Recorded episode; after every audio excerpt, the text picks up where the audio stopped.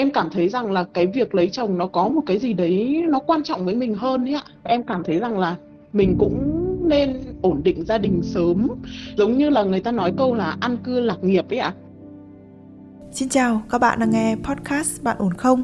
Nơi bạn được giải bày những bất ổn, được lắng nghe, được học hỏi từ chính trải nghiệm của người trong cuộc nhưng mà kéo theo đó thì nó lại rất nhiều vấn đề. Đấy là em cũng không biết là tại sao là ở cái độ tuổi của bản thân và em cũng thấy bản thân mình là một người ok về các mặt. Tức là em không quá xinh đẹp, em không quá giỏi giang, em không quá tất cả mọi thứ, nhưng em ở mặt ổn định về cả gia đình, về kiến thức, về tất cả mọi thứ. Nhưng mà lại không có một ai đến với em và em cũng lại không cảm thấy vừa mắt bất kỳ một ai cả. Và em không biết là liệu nó có phải là vấn đề không nhé ạ các bạn thân mến à, những bất ổn là câu chuyện của mỗi một cá nhân. Nhưng mà những vấn đề trong đó những bài học mà bạn cần ghi nhớ hay đơn thuần là tâm thế mà bạn cần để có thể đối mặt với những bất ổn thì mình nghĩ đó là câu chuyện chung của rất là nhiều người. Hy vọng là những câu chuyện mà mỗi một nhân vật trong podcast bạn ổn không đã trải qua cũng chính là những thứ mà bạn cần ở đâu đó trong một vài giai đoạn hay là một vài khoảnh khắc của cuộc đời và nếu như bạn cần một người để lắng nghe, một người để gỡ những nút thắt trong cảm xúc của mình, bạn cũng có thể gửi thư về cho chúng tôi qua hòm thư podcast a net. Còn bây giờ, hãy cùng đến với câu chuyện của ngày hôm nay cùng với thạc sĩ tâm lý trần Hương Thảo. Năm nay thì em cũng 25 tuổi, nếu như mà tính theo tuổi mà mọi người hay tính tuổi để kiểu gọi là tuổi lấy chồng rồi các thứ thì em cũng 25, 24, 25 rồi ạ. Thời gian gần đây thì em chuyển công việc về quê và gặp khá là nhiều người ấy, ngoài gia đình. Em cũng nói chuyện với mọi người và mọi người có đề cập đến một vấn đề đấy là chuyện lấy chồng. Nó cũng thay đổi khá nhiều thứ ở trong cái suy nghĩ của em về việc là lập gia đình.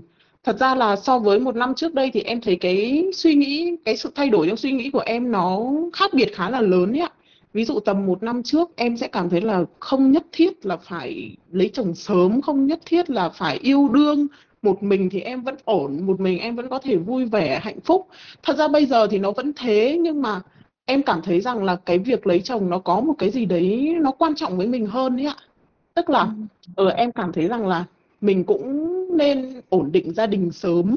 Giống như là người ta nói câu là ăn cư lạc nghiệp ấy ạ. à bởi vì là nếu mà bây giờ bảo là chờ để có một cái gì đấy trong tay mới lập gia đình ấy, thì em không biết là nó phải chờ đến bao giờ. Tức là ví dụ chờ có một công việc ổn định, chờ có một thu nhập ổn định, chờ mình có một số vốn thế này thế kia rồi mới kết hôn. Em ý thức về cái sự khác biệt giới, một người nam họ có thể phấn đấu đến tầm 30 tuổi, hơn 30 tuổi họ mới kết hôn chẳng hạn. Họ vẫn có thể ok, nhưng mà nếu nữ giới đến cái tầm đấy thì rất là khó để mà câu chuyện là chọn lựa ấy và những cái người nam khi họ gặp mình ở trong cái hoàn cảnh đấy thì có thể họ cũng sẽ không coi mình là một đối tượng để kết hôn chẳng hạn như thế. Em thì không cảm thấy áp lực chuyện kết hôn là nhất định phải lấy chồng, nhưng mà em cảm thấy là mình có cái mong muốn lập gia đình vào cái thời điểm này. Nhưng mà kéo theo đó thì nó lại rất nhiều vấn đề. Đấy là em cũng không biết là tại sao là ở cái độ tuổi của bản thân, và em cũng thấy bản thân mình là một người ok về các mặt, tức là em không quá xinh đẹp em không quá giỏi giang em không quá tất cả mọi thứ nhưng em ở mặt ổn định về cả gia đình về kiến thức về tất cả mọi thứ nhưng mà lại không có một ai đến với em và em cũng lại không cảm thấy vừa mắt bất kỳ một ai cả và em không biết là liệu nó có phải là vấn đề không nhé ạ cái cái môi trường của em đang ở hiện tại là như nào? Từ khi mà em tốt nghiệp đại học thứ nhất thì em có đi học thêm một đại học nữa. Và cả môi trường làm việc của em hiện tại lẫn môi trường em đi học thì lại toàn là người già. Tức là những người hơn em ở cái độ tuổi rất là nhiều và có thể là nó cũng là một lý do mà khiến cho em không thể tìm được cái đối tượng phù hợp cho câu chuyện tình cảm ấy ạ. Nhiều là khoảng bao nhiêu và có người nào nhiều tuổi nhưng mà họ độc thân không? Em đã từng có bạn trai bao giờ chưa? Em chưa bao giờ có người yêu theo đúng nghĩa, chưa có mối tình đầu ấy chị ạ. Nhiều là mọi người tranh với em độ tuổi, thậm chí có người hơn em nhiều tuổi nhất thì bằng cả tuổi bố mẹ em ấy ạ. Chị ơi, giới hạn những người còn độc thân mà xung quanh em em tính ra thì chỉ có khoảng 5 người đếm ở trên bàn tay của mình ấy là chỉ khoảng 5 người. Mà những cái người mà ví dụ các anh học cùng lớp em, không học cùng lớp em có khi còn không được 5 người ấy ạ. Tức là em cảm thấy là nó nó rất là bị thu hẹp rồi. Và thêm một cái nữa là mặc dù em làm một công việc nó liên quan đến truyền thông, tức là nghĩ rằng em sẽ là một người rất hướng ngoại, nhưng mà em lại không phải là một kiểu như thế mà em cảm giác là trong bản thân em nó luôn có hai con người khác nhau ấy. Em có thể rất vui vẻ hướng ngoại ra ngoài các thứ, nhưng với điều kiện là người ta tìm đến em trước. Còn em không bao giờ nói chuyện với người lạ chị ạ. Em rất là bài trừ người lạ luôn. Trừ khi là em phải tiếp xúc với họ vì yếu tố công việc, thì em có thể em sẽ biết phải làm việc với họ như thế nào, em biết phải hỏi họ cái gì, em biết phải tìm hiểu họ vì nó là đạt được mục đích công việc của em.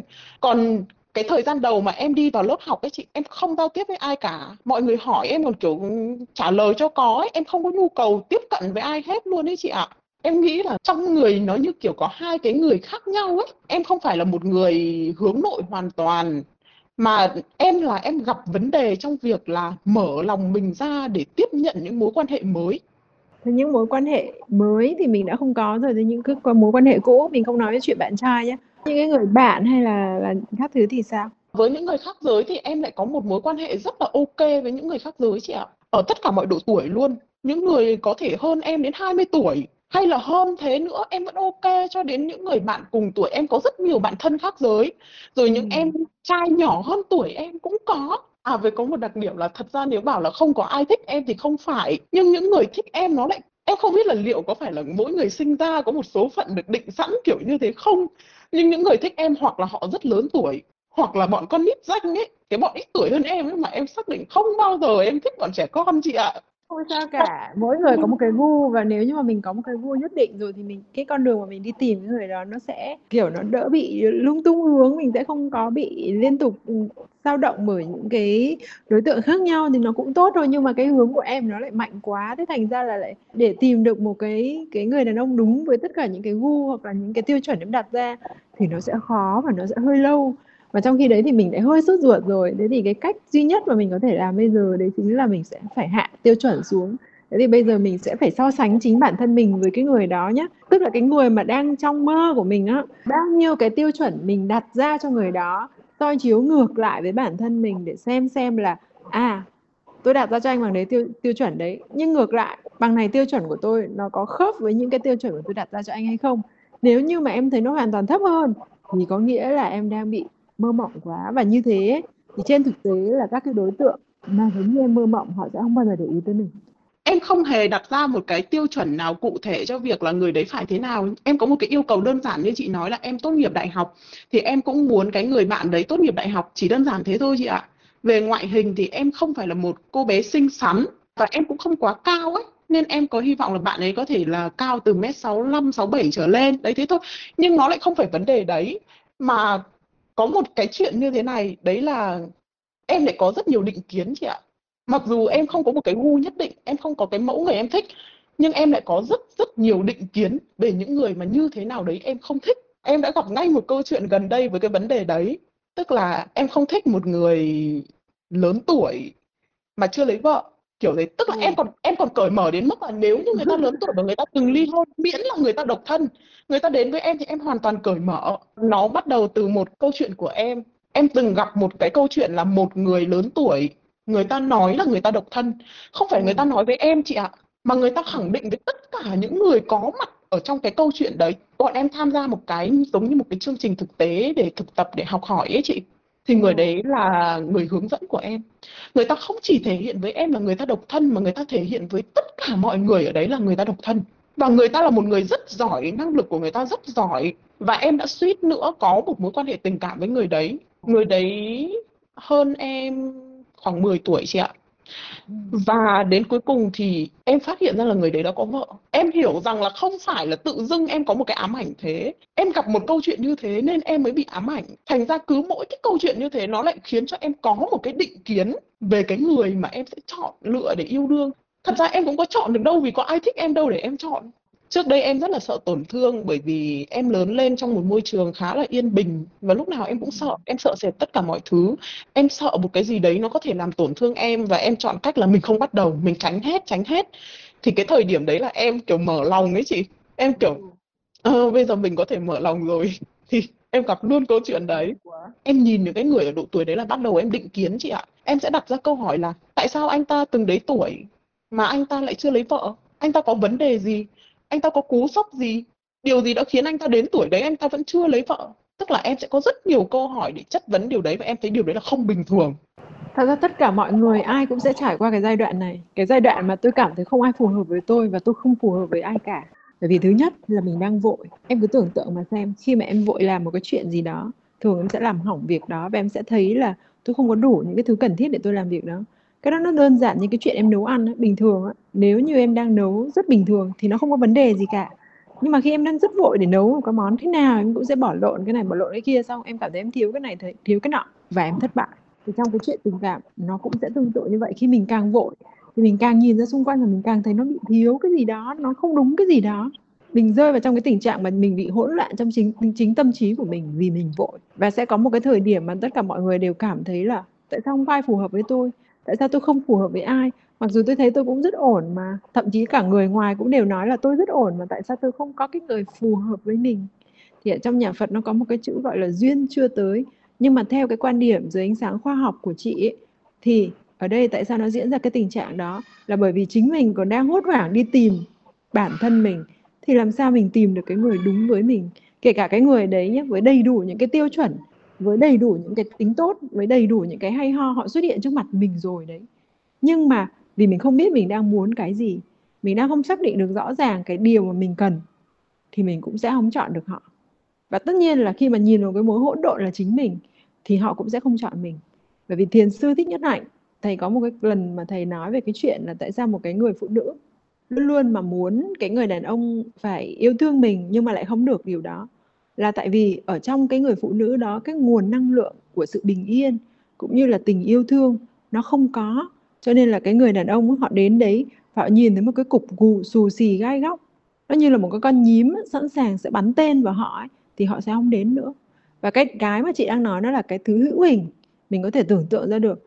Nhưng mà toàn bộ cái trường năng lượng của chúng mình đang có trong con người mình về mặt cảm xúc về mặt trí tuệ về rất nhiều thứ nó tạo thành một cái trường năng lượng bao bọc xung quanh mình thì nó là cái thứ vô hình mà chỉ có con người với con người. Khi mà tiếp xúc với nhau thì cái trường năng lượng nó sẽ phát ra và làm cho người ta cảm nhận được mà thôi. Thế thì có những cái thời điểm chúng mình sẽ hấp dẫn toàn những cái kẻ xấu thôi bởi vì trong lòng mình đầy tham vọng ấy thì tất cả những cái kẻ nào mà phù hợp với cái tham vọng đấy của mình này thì nó sẽ cuốn vào với mình. Nó có rất à, nhiều các cái vấn đề mà tất cả những cái sự không được hay là được nó sẽ nằm ở cái góc nhìn của mình nó nằm ở cái trường năng lượng của mình trước tiên. Vậy thì cái trường năng lượng của em ở đây ấy, bây giờ em còn rất là trẻ. Theo những cái độ tuổi em nói em mới chỉ có 25 26 nó quá trẻ.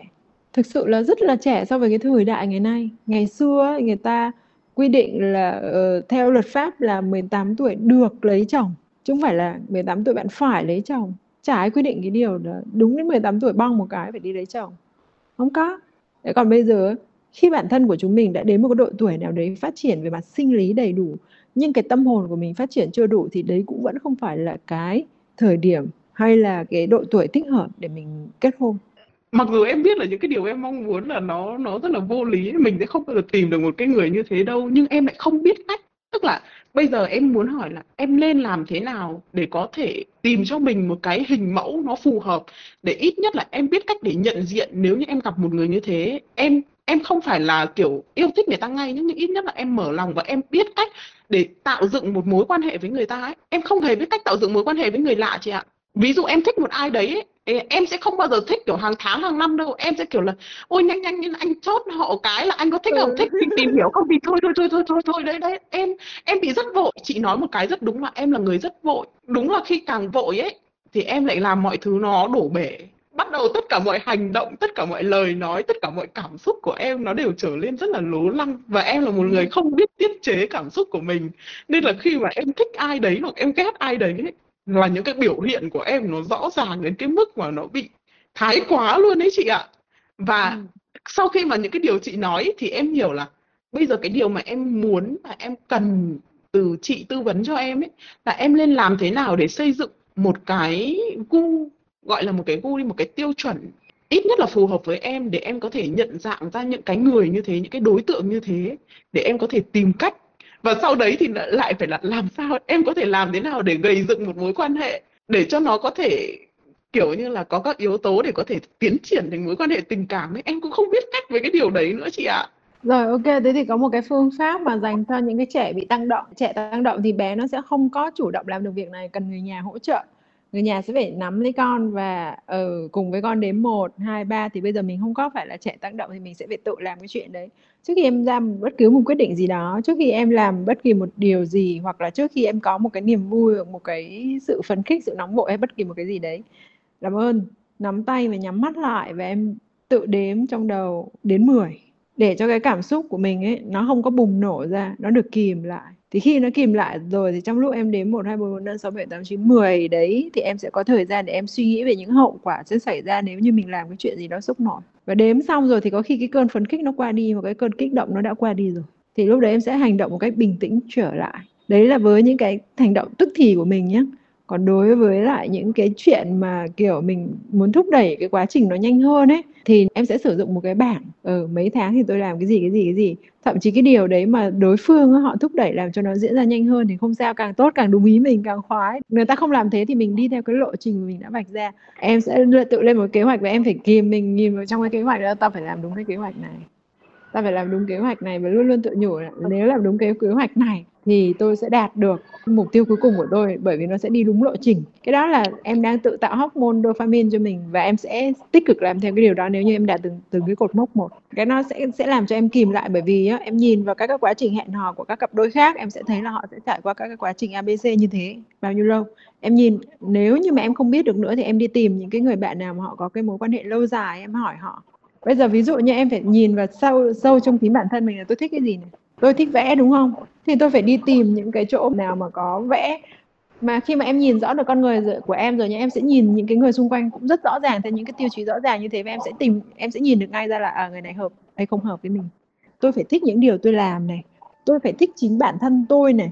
Tôi phải có uh, mọi thứ nó thực sự rõ ràng và tôi phải có cái sự chăm sóc cho chính cái tâm hồn của mình một cách rất là cụ thể. Chứ không phải là chung chung ngoài kia làm gì tôi làm cái đó thì lúc đấy tôi mới định hình được chính tôi và lúc đấy tôi mới đi tìm được cái ổ cắm phù hợp với mình hoặc là cái rắc cắm phù hợp với mình đấy rồi ạ à, em ừ. em đã em đã hiểu vấn đề của nó rồi chắc là ban đầu thì em sẽ phải tự quay lại để tìm hiểu chính mình đã à, em rất là cảm ơn chị Thảo vì đã tư vấn cho em trong cuộc trò chuyện ngày hôm nay ạ à. Vâng, các bạn thân mến, nhu cầu được yêu, được tìm thấy người tâm đầu ý hợp hay thậm chí là mong muốn được chinh phục đều là những nhu cầu rất là chính đáng. Nhưng mà một mối quan hệ lành mạnh, nó chỉ có được khi bạn thực sự hiểu mình là ai, biết được là mong muốn của mình là gì.